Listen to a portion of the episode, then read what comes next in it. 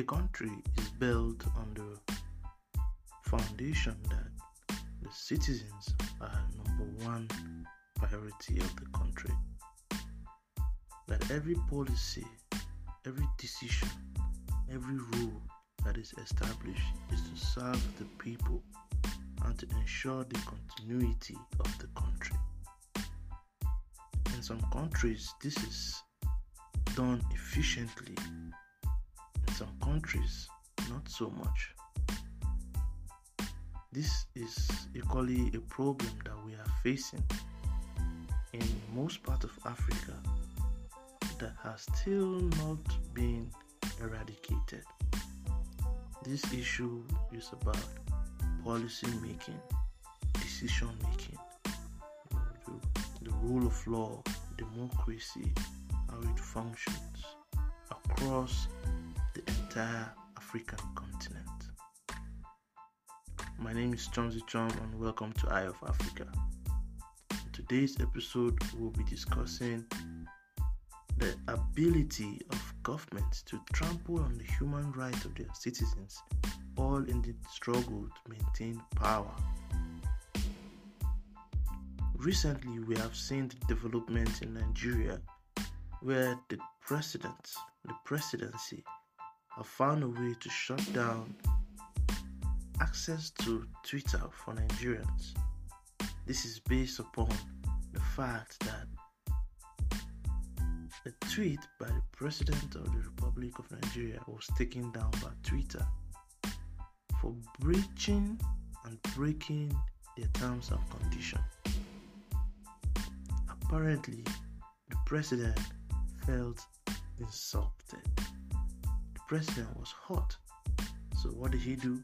He ran and shut it down. Apparently, the democracy we think we are living in is just an autocratic form of leadership. They have systematically taken down sectors, they've taken down parts, they've taken down the fulcrum of democracy, the judiciary. In a country where insecurity is devastating everyone. You wake up in the morning and there are news of people being killed in this community. This village is being attacked. People are missing. You cannot walk on the street without thinking someone can just kidnap you. You receive a call that your kid was kidnapped or has gone missing. People are turned up dead a lot of things are happening in the country. People are taking arms, and it doesn't bother them. But one thing does strangling the people, choking us, making us feel so helpless. The economy is dying. We are in the mud.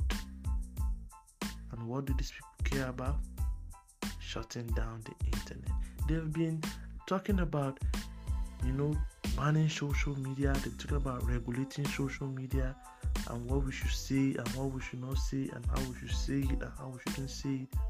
And a lot of people have been seeing this as just all talk. Media houses have been shut down before, some have been threatened, some have received fines beyond um, reasonable fee just for publishing, you know, things that do not sit well with the government. We, as citizens of the country, are voiceless. People cannot talk. People do not know what to say. People do not know where to go. And what should we do with all this? Are we supposed to sit down fold our arms and watch them turn this country into a regime of Idi Amin. People have been saying, oh, this regime is similar to that of Abacha. Oh, Abacha was better than this. this could be worse than Idi Amin. Oh no, let's not look about let's not talk about Idi Amin. Um, China regulated some part of their social media, they are doing just fine. Are we China? Russia are doing it, they are just fine. Are we Russia? The question is, what are we going to do about these things? We have every right to ask for free space to express our view, to express our thought. It is our fundamental right as humans to have access to information, communication, exchange of ideas. Twitter is not just a place where you type lol, you type limao, and you look at gossips. People make their living from Twitter. People make their living from Facebook. People make their living from Instagram. People make their living from every single form of media you can come across. And it today it might just be Twitter. But what comes next? What happens tomorrow? Where do we go from here? What do we tell our people? What do we tell our children? What do we say we did for them? Have we done what our parents were unable to do? Because let's face it, their generation failed. Apparently, the generation before theirs equally failed. This country is at the brim of another civil war, which God forbid, nobody wants that. But look at where we are going. There are clamp, clamps down on people for expressing their ideas, and then you cannot express your ideas when it comes to the government. No, you say something about the government and you are picked up. You say something about one of the aides of the president and you go missing. They have politicized our security agency, they have politicized our judiciary, and our executive, you know, is just terrible. executive branch of government is just terrible. The legislative branch, they are dead. They are just weapons. The House of Assembly members and House of Representative members, they don't know nothing. They are as daft, as inhumane as the government is. Oh, someone, someone say, Chomsy, mind your tone. Be careful what you say, but at this point, it doesn't really, what I say or what I don't say doesn't really matter anymore because I might be the next to be picked up or harassed by the police or my neighborhood might just be ransacked by, as they call them, bandits, unknown gunmen. And they do this, they commit these crimes and they walk free. There's someone who calls himself a sheikh who negotiates with the government on behalf of these so called bandits. And he's walking free. Of course, he knows who they are. What have the government done to stop him? Nothing. What have they done to apprehend the bandits? Nothing. Not one of them have been arrested and tried.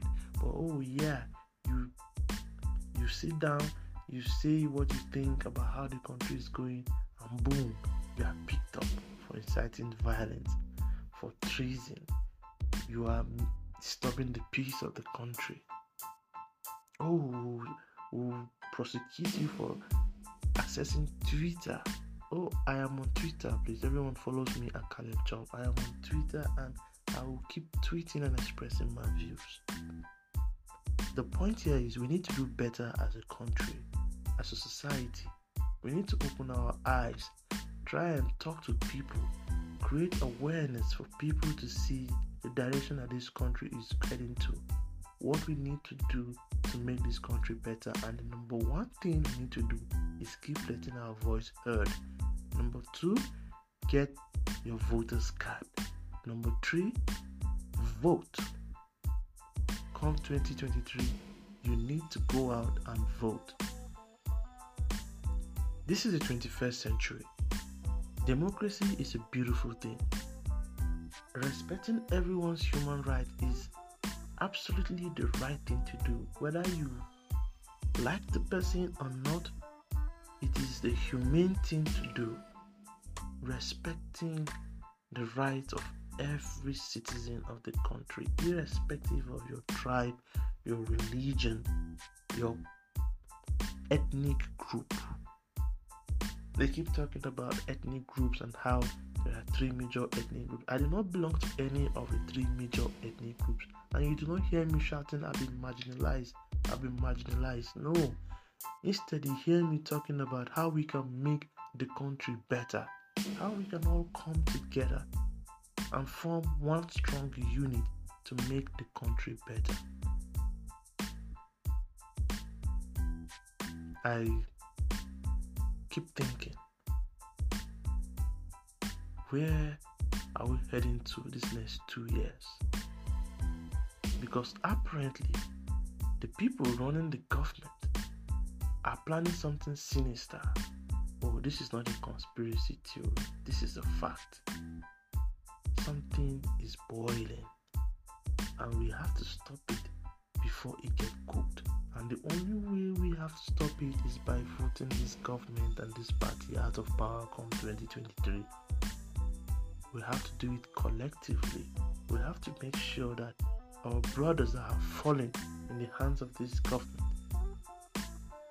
we do not fall for nothing and we will not have to have more brothers falling. I do not intend to fall to this government. I intend to make this government fall.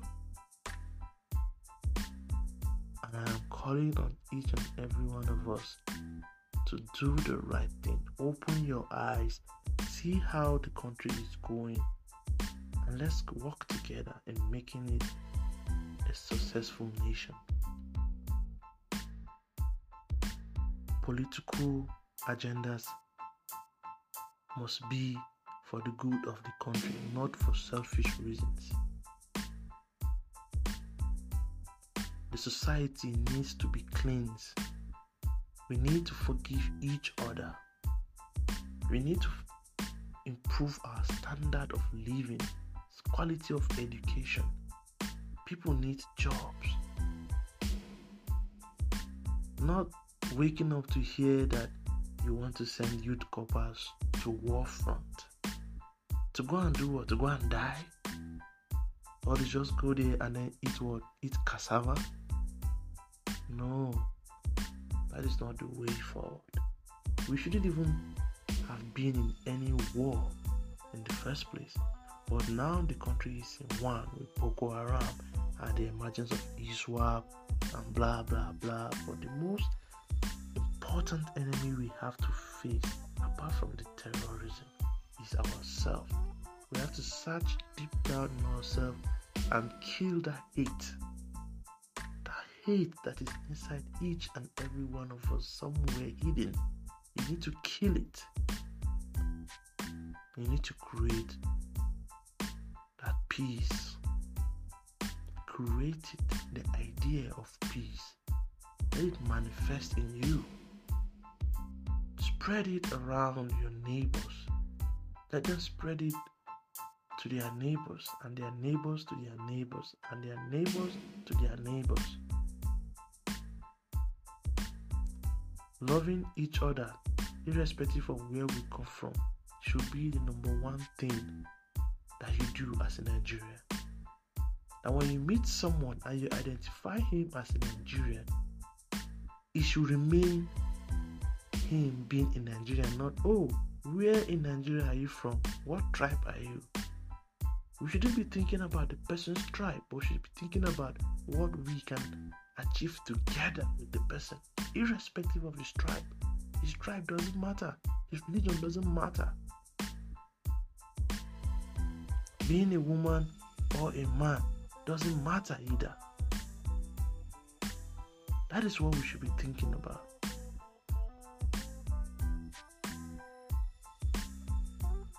I hope that you listen to this and you tell yourself, I will be better. I will do better. 2023, go out and vote. Go out and vote. He can't stop you, he can't rig forever.